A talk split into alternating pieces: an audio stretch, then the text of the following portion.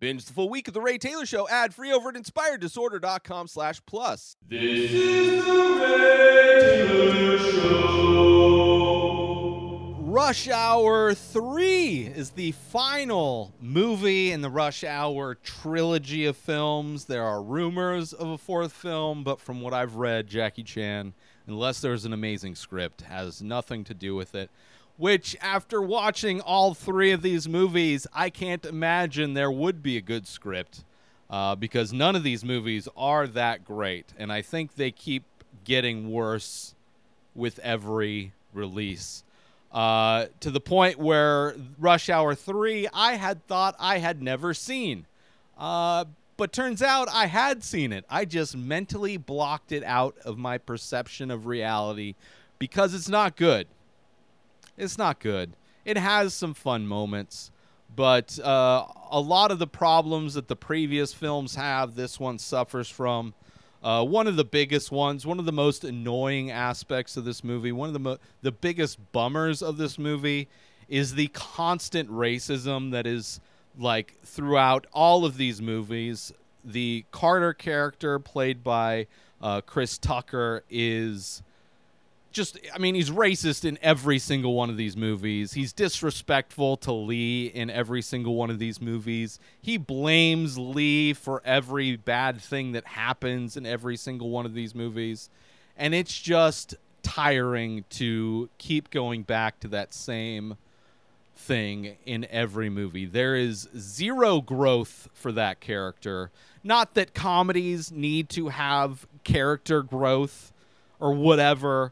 A lot of people, it's so sad how people will defend bad writing in comedy movies by explaining that they're comedies. Like, the genre of film is not an excuse for bad writing. There are good, well-written comedies out there. And this one's just definitely not with them. Same thing with action movies. You can have an elevated action movie, like any genre film, really, whether it's horror, action, sci-fi, comedy, like they can be well written. They don't all have to be casual racism and stupid people for it to be comedy. So I don't buy the fact that it is an action comedy as an excuse for bad writing or some kind of excuse for a character to be just casually racist throughout the entire show. And, like, racist towards the like, a major aspect of the film. Like, all of these films have a lot of Asian actors in them, even though most of them are silent henchmen type of actors. But still, there's a major aspect of the Rush Hour films are Asian actors, and so much of the dialogue is racism towards Asians. So that's kind of tiring. Not only that, but there's the Carter, like there's fat jokes because he pulls over these two women. One of them is overweight, and there's just fat jokes there. And, like, he pulls them over and says that he's going to let them be, you know, he's going to let them go if they promise to go on dates with him and Lee. And it's just, it's a bummer. It is such a bummer. It's like this movie was written by a dumb teenager and they just turn these into movies. It's just, I don't get it. I don't get it. And the guy that wrote it, one of the people that wrote it, Jeff Nathanson, is one of the writers, which if you look at his career of movies that he's written, see, known for Speed 2. Crazy that he's also known for Catch Me If You Can, which is a great movie. Probably the best movie that he's written that is decent. But let's go through some of these movies. So he did Speed 2, and off of that he wrote Rush Hour 2, and then he did Catch Me If You Can somehow. I don't know how. It must have been based off of a book or something like that. Then he wrote The Terminal, which isn't a great movie. The Last Shot, I don't know what that is. Then Rush Hour 3. Then he wrote the story for Indiana Jones and the Kingdom of the Crystal Skull, probably well regarded as the movie that destroyed the Indiana Jones franchise, despite the fact they're making another one. New York, I Love You. He wrote a segment of that. He wrote the Lego Indiana Jones 2 movie. He wrote Tower Heist, which was another flop. He wrote Pirates of the Caribbean, Dead Man Tales, No Tales. I don't know which one that is, but I know that franchise kind of took a dump. He wrote the live-action screenplay for the live-action Lion King, which I thought was garbage. People like it because people love Disney and will give Disney money regardless, no matter how many times Disney regurgitates the same stories over and over again. Young Woman in the Sea, untitled Lion King prequel, some reason he got brought in to do, and these are just announced projects. So the only thing he's done that's worth of note is Catch Me If You Can, which had to have been maybe punched up by somebody who's uncredited. I don't know how that guy got attached to this, but it's not surprising that this is the type of movie that he wrote, because it is a bummer to watch. And now a quick word from our sponsor. Now you can wear the many faces. Original art by Ray Taylor. Select pieces from the ongoing series of abstract ink paintings. All products made with high-quality materials, made right here in the USA. Go to inspireddisorder.com/TMF merch to browse the entire collection and save yourself an extra 10% when you check out by using coupon code RTSTMF. So once again, go to inspireddisorder.com/TMF merch and save 10% when you use coupon code RTSTMF. And now back to our show.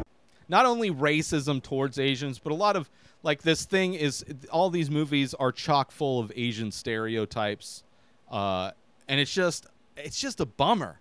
It is a bummer that so much of this movie is full of so much crap.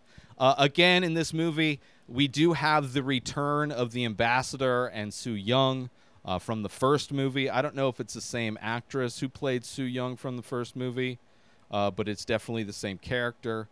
Which she was hilarious in the first movie, singing that fantasy song in the car. The big bad guys in this movie are the triad, so the Asians are the bad guys in this movie, as they have been in all of the movies.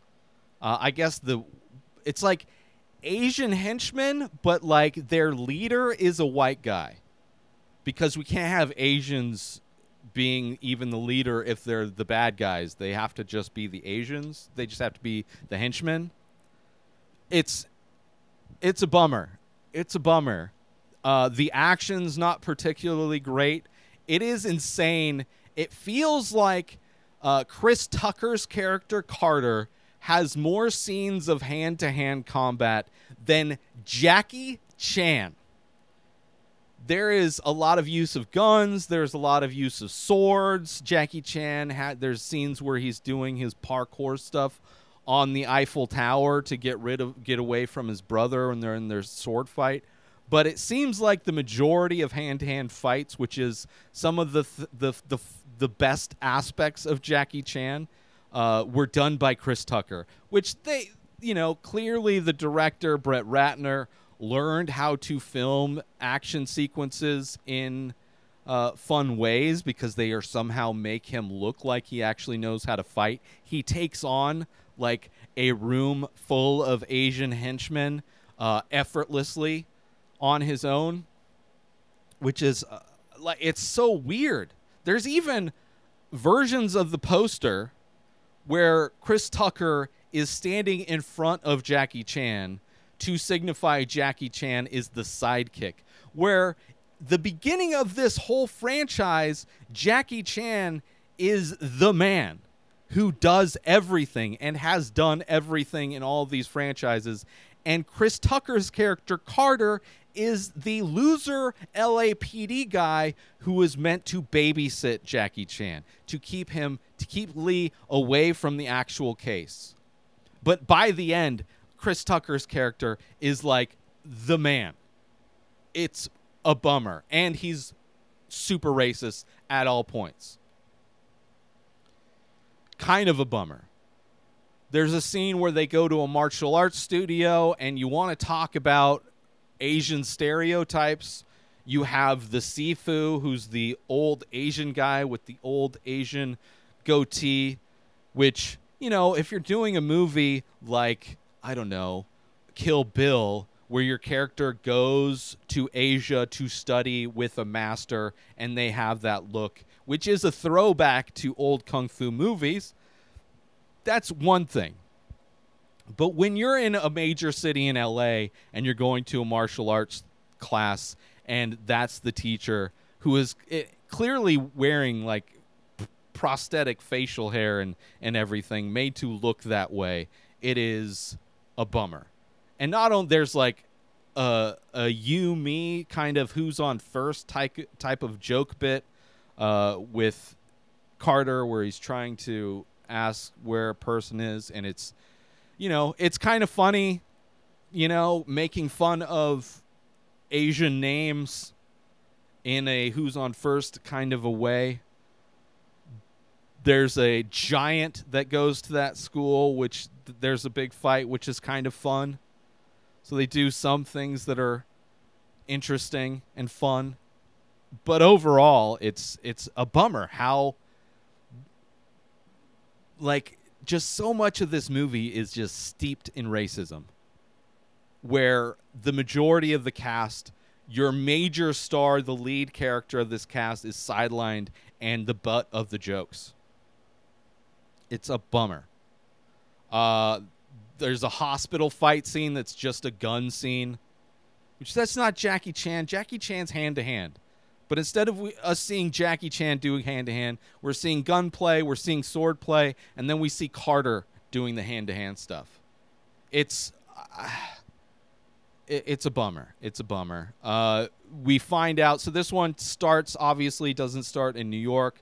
The last movie, Rush Hour 2, ends with both of these guys going off to New York for a vacation. As every one of these movies ends, they're always just immediately the next day after the case is solved, they go on a vacation somewhere. But this one doesn't take place. This takes place years after that. Which apparently the events of their vacation in New York didn't go very well. Carter shot Jackie Chan's love interest, Lee's love interest, the hot cop with the tiny 1-inch badge that was stupid. And people, it's a comedy, bro. Why should, it's okay if there's stupid stuff. It's comedy. You don't have to, writing isn't necessary for comedy to be funny. They can make a movie look like a stupid, like, a satirical take on . So apparently Carter shot her, which gave her like a droopy eye, and she had to work at El Pollo Loco or whatever. So they kind of like blow it off, and that's why in this movie there's a rift between the two of them. Because there's always got to be some kind of riff. But of course, Lee forgives Carter. It's just like, it's a bummer. It's a bummer. Join Inspired Disorder Plus today. Head on over to inspireddisorder.com/plus to join. Membership includes members-only discounts and deals. You get access to the Ray Taylor Show completely ad-free, as well as bonus episodes. You get access to the complete live painting archive. You also get access to every single podcast ever produced by Inspired Disorder, hosted by Ray Taylor. You get access to Ray Taylor's personal blog, as well as the opportunity to ask me any questions. So if you want to start a podcast, you're into art, ask me anything. And so many more things are being added every day to Inspired Disorder Plus. So sign up today, become a member, head on over to inspireddisorder.com/plus and become an Inspired Disorder Plus member today. Lee's brother, there's a brother, obviously, who is the lead henchman. He's not in charge of the triads. That's a white guy. So only white guys can be in charge of shit, apparently. Like, even Asian terrorist groups, as the triads, have to be led by a white guy, an old white guy. So, of course, it's his brother, and Lee's constantly trying to save his brother, and his brother's constantly trying to kill him. It's just, the whole thing that takes place on the Eiffel Tower is like, okay, it's like a fun location, but why would that be taking place in the Eiffel Tower? It's a comedy. There's a lot of... Carter sings a lot, apparently, after him singing karaoke in the last movie. The writer of this movie felt the need to make multiple scenes where Carter is singing. And even Jackie Chan gets a moment to sing. There's almost more singing in this than actual fun action scenes, which is a bummer. A lot of bummers. There's a cab driver, so... They end up going to Paris, obviously, because a lot of this takes, a big pivotal scene takes place in the Eiffel Tower, because that's where you hold all your meetings. In some room in the Eiffel Tower, that's where you're going to string somebody up as your hostage in the Eiffel Tower. So they go to Paris, and the cab driver I like. They get into the cabs, and he's like, I don't want to drive you people. And, of course... The only racism that's acknowledged in this movie is towards black people, which, clearly there's a big history of racism. The Asian racism is for comedy.